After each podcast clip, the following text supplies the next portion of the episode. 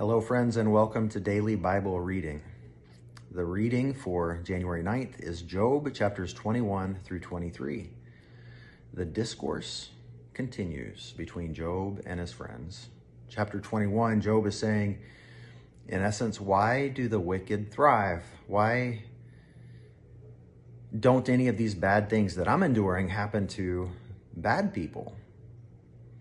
Chapter 22, Eliphaz, his friend, responds, God judges the wicked, and he gives examples from history of their history of, of God bringing justice to, to wicked people. And we know stories in the Bible um, outside of this, right, where God judges, like when Elijah has the showdown with the prophets of Baal, when, I mean, Sodom and Gomorrah, like the flood, we just read about the flood like a few weeks ago last week. So we know that God judges the wicked. And we also know that God allows bad things to happen to good people. Perhaps God, it seems in this book, God ordains bad things to happen to good people. And so the question is why?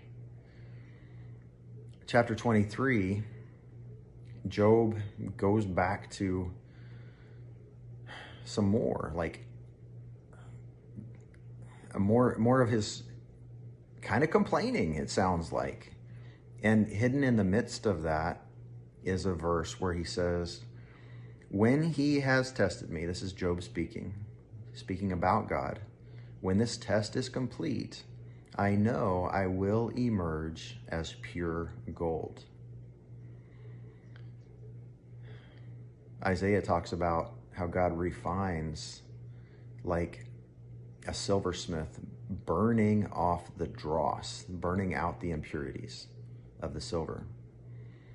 We have a tremendous advantage over Job because we have Isaiah and Ezekiel and all of the other prophets in the Old Testament. I don't think, probably based on when Job was written, when it took place, it was probably even before the first five books of the Old Testament, the Torah, were even written. So Job very likely never even heard of Abraham or any of these stories that we have.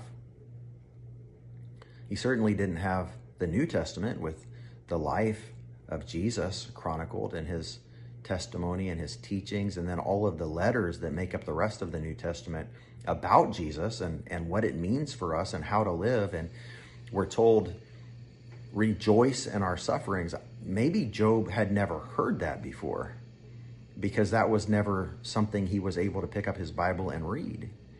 And yet it's here for us. Rejoice in your sufferings because the suffering produces character and suffering produces endurance and endurance produces character and character hope and hope does not disappoint. We also know that the scripture says God disciplines those he loves. So maybe the fact that Job was going through this tremendous heartache and all of this loss is a huge compliment showing that God really loved him and had this amazing plan for him. And he was going to use it to teach billions of people worldwide. Doubt Job ever imagined that that could happen. John 15, Jesus talks about God being the vine dresser who prunes the branches, we are the branches, so that they would bear much fruit. Job was being pruned, and I don't think he even knew that pruning was a thing.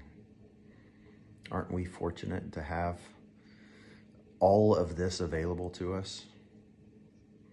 My friends, this is the reading for January 9th, Job chapters 21 through 23. God bless.